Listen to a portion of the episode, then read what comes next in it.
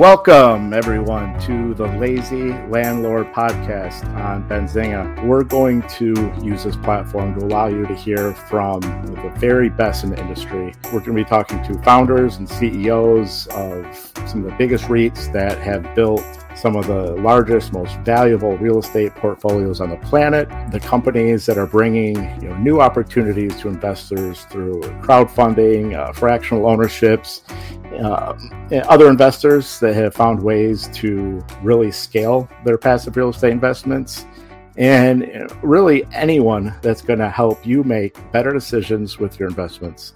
So go subscribe and become a lazy landlord yourself.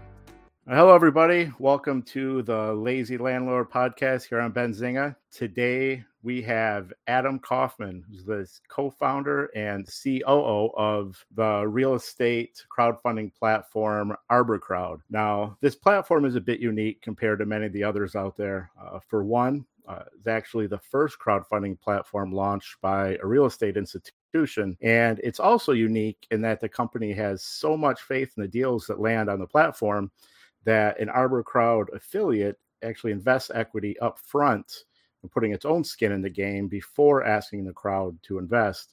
Uh, now, Adam, you know, I'm, I'm really excited to get into some of the deals you guys are doing, some of the uh, opportunities you have for investors, and you know, just the real estate market in general right now.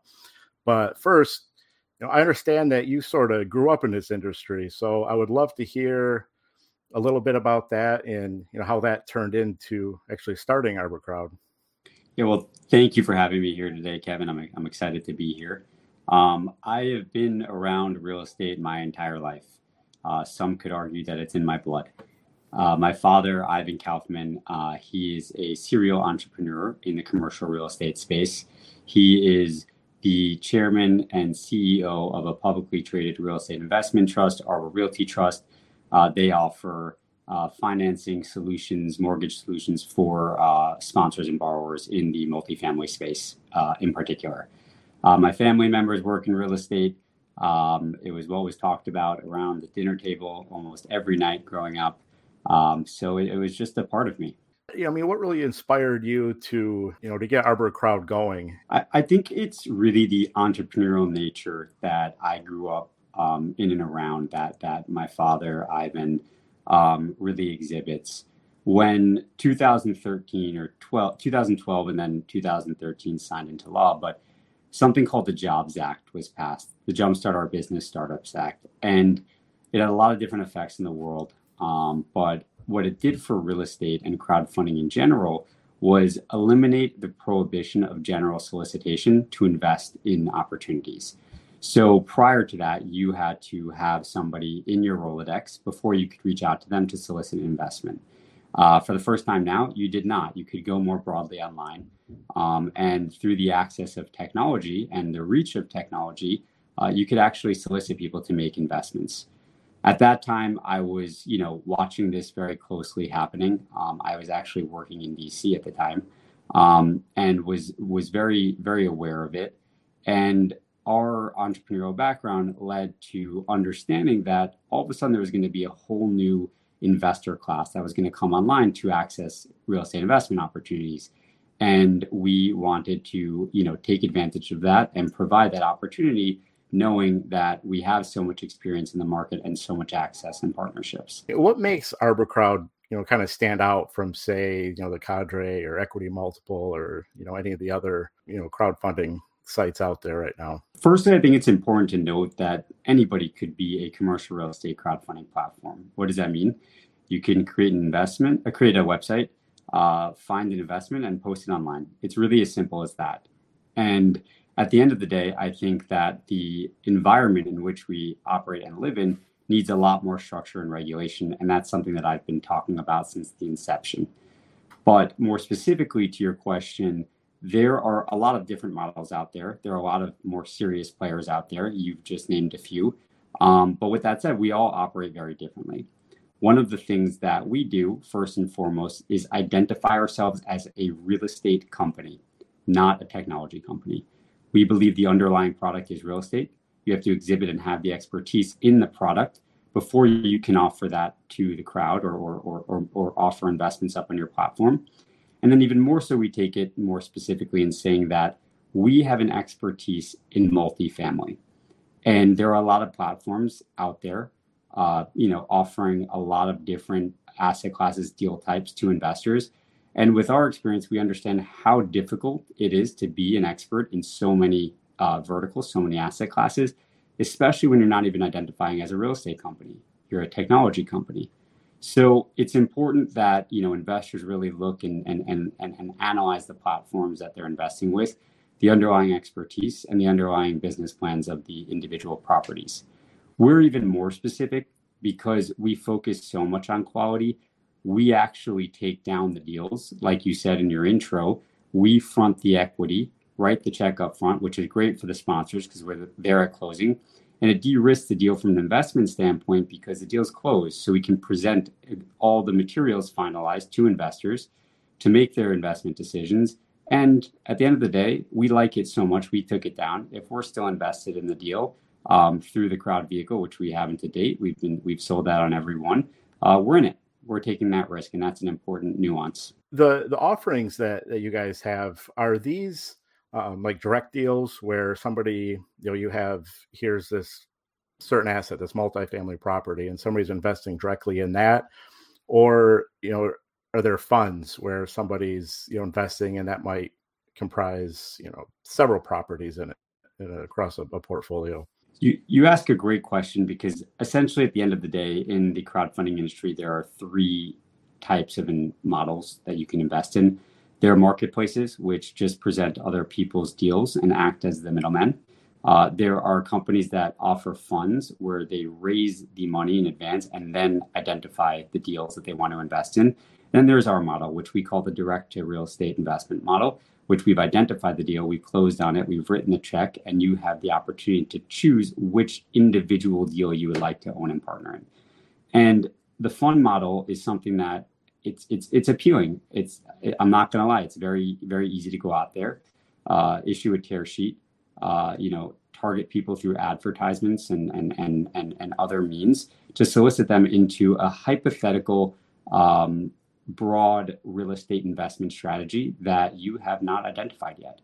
I inherently think that there's a tremendous amount of risk in that model when you're dealing with a retail investor or somebody who has not invested in real estate or invested in, frankly, anything before, right? Some of these platforms have minimums of $500, $1,000. If you were to go to their investors and ask them and say, hey, what other types of investments do you make? They might say, I own some Nike stock or I was gifted some Apple stock, right? And that's a scary concept that they're reading a tear sheet saying, hey, broad investment strategy, um, you know, retail Northeast, that's it no properties identified. If things go wrong, that's exactly who the SEC comes and targets. It's what was being advertised, how, and how is the consumer affected. So I think there's a lot of risk there, and that's why we don't offer that model. We also think that our model offers people to truly, truly diversify um, in their portfolio and pick what they want to invest in. We definitely have a lot of local investors who, you know, said, "This is in my backyard. I love this. I get to drive, uh, you know, drive by, see how the project's doing." Um, and and be a part of it. And, and that being a part of it is such an instrumental drive in the crowdfunding space. I, I cannot really share just how much it matters to people. ArborCrowd recently launched its um, its first you know single family build to rent uh, investment offering, and I mean, do you feel that you know this activity? I mean, is contributing to the the high home prices, and two, you know why the the big bet on single family rentals right now? Yeah it's it's been my belief for for about a year now and i've been talking about it very actively in the market that you're seeing a rise in housing prices because of where the interest rate environment exists existed exists today and is being worked on. Um, and and the amount of money that was that was printed and put into the economy by the government through stimulus that really dates back to 2008 2009 um, you know it's we've just been on an upward trajectory. Um, i think that more specifically you have the institutional play um, coming in and that is contributing as well. Um, i think it's not as major as some of the other factors but it is there. And when you drill down on it, and what's important to note is there's a difference between single family rentals, scattered site communities that are being bought up by institutions, and what we're doing, which is build to rent communities. We are we are finding land and we are looking at the environment and we are building new homes for rental from scratch. And that's adding housing supply. That's helping. That's filling a demand. We have a shortage of housing. There's a short, there's there's problems with affordability across the board. People want to rent. They want, but they, they want the amenities of, of what a home offers, but they can't afford it. They're being priced out. They want to rent. We provide that for them. The scattered site concept that institutions are buying on is is dangerous. They are affecting the market. While be it most of the market, more more than 75% is still owned by mom and pops around the country, they are having a big play in it. And more specifically, this asset class is only 5% of the overall multifamily market. So it's important to also note the, the specifics there. But um, it is having a play and it is drive, driving, contributing to driving home ownership up. And at the end of the day, the way that I look at it for investors as well is these larger institutions come in and when they buy these homes and, and, and they and they, they establish these funds and they go out there and they buy these portfolios, they're relying on a couple different things, right? They're relying on increasing rents, but they're also relying on appreciation. And the market that we exist in today, appreciation may no longer be there. So these funds will take a hit. But with that said, the immediate effect right now is affordability and home ownership, and we're in a bad place. I mean, this this build to rent um, concept. So I mean, these are like basically communities, right? You know, and these, from what I've seen, these are, I mean, pretty cool places. I mean, you get you know different amenities you know unlike just renting a house in a neighborhood are these valued as like a single asset this this entire community or are they valued on you know each individual home and what you know that might be worth collectively they're valued like a multifamily property in that they are the aggregate. Um, you could always break down, and we do in our analysis, what each home could sell for. We never have it in our business plan to individually flip a home or sell it. Um, we are solely out there to do build for rent communities. But yeah, they're financed, they're looked at really as a, a multifamily asset. And you know, we're we're looking at the local markets and assessing what are the desires of people and what will they pay. So we're analyzing, you know, how we're looking at our square footage for each building and what we're offering, um, and our and our rents. And and obviously, you know, we put a lot of work into making sure that the fundamentals are supported by that local market. I mean, so the the demand for these, um, you know, is it more you know need based? Like we are renting because we have no other choice, or people sort of, you know, choosing to rent? Um, you know, I mean, there are a lot of benefits to you know renting instead of owning a home. You know, especially in a, a community like this. Or, I mean, is it a, a pretty good mix of the two?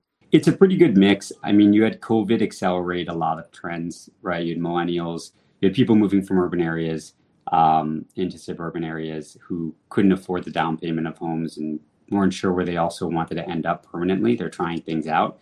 A lot of demand, people wanted more space, work from home. All of those factors contributed greatly um, to the rise in the demand for this specific asset class. Um, a lot of those trends are here to stay for the long term, and people are getting used to space, and people are okay not living in the major urban areas anymore, just outside them, um, to trade that off because even look at the millennial population. You know, they're they're a huge population that's coming of age, family formations happening. COVID accelerated their demand or their shift into housing or out of their urban core urban areas. Um, this is the perfect product for them, and we're seeing a lot of that across the board. You know, these big institutions, um, you know, buying up these properties with you know this institutional capital. I mean, you guys are you know kind of giving it back to individuals in a sense. A lot of our you know our listeners here are actually new to real estate and you know they're starting to look for things outside of stocks or crypto and you know that they can start investing in. So you know i'd really love to hear from you you know kind of what your reason is for investing in real estate you know and what it is about this asset class that you know that has attracted you and that you still still love. At the end of the day it's it's it's a myriad of factors. Uh, like I said earlier, it's in my blood, so there's always that. it's, it's what I know, um, but it's a tangible asset class. Um, and specifically, what we focus on is the bread and butter of, of, of housing, right? It's, it's workforce communities, multifamily communities. Uh, the demand for that will never change. It might go, rents might go up and down, but there will always be a demand. In fact, there's a shortage across the board. Um, so I really like the the fact that it's tangible. I like the fact that it's always in demand, so it's it's more safe and secure. It traditionally acts as a hedge against inflation. Um, you know, you have the ability to move around rents, which is a really big deal, um, and you're not you're not tied to the public markets. So sort of diversification for investors is huge. Um, those are all the factors that I've always liked. I think that they're incredibly and strongly supported. Right now, the investment interest in multifamily has only grown tremendously. And with everything going on in the world today, I think that'll continue to happen.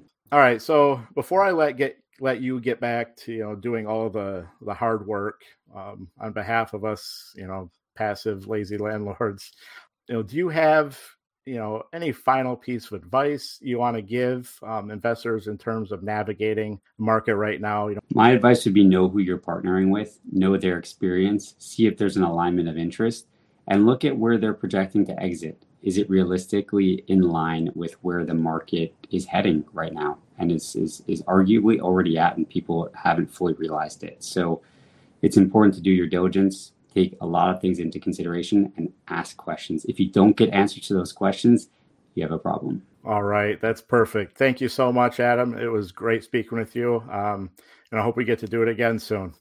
Thanks for having me. Really appreciate it. Did you know nearly all stock price changes of 10% or more result from a single news headline? That's right. News headlines have a unique ability to drive stock prices up or down. These news catalysts create trading opportunities every day. All you need is a little help to reach out and take them. And if you're looking to grow your portfolio, it doesn't matter if your investment budget is small or big. An easy to read stream of news headlines will increase your opportunities to profit from price changes in the stock market consolidate a knowledge based investment strategy, and grow your portfolio. All you need is Benzinga Pro and its powerful news alerts, price tracking, and portfolio monitoring to make a positive change in your trading performance. We've already helped thousands of retail traders across the world, and they could not be happier. Increase your market knowledge, boost your exposure to big movers, and make informed trades before major price changes. The opportunities are all around you. Subscribe now, and we'll skyrocket your portfolio today.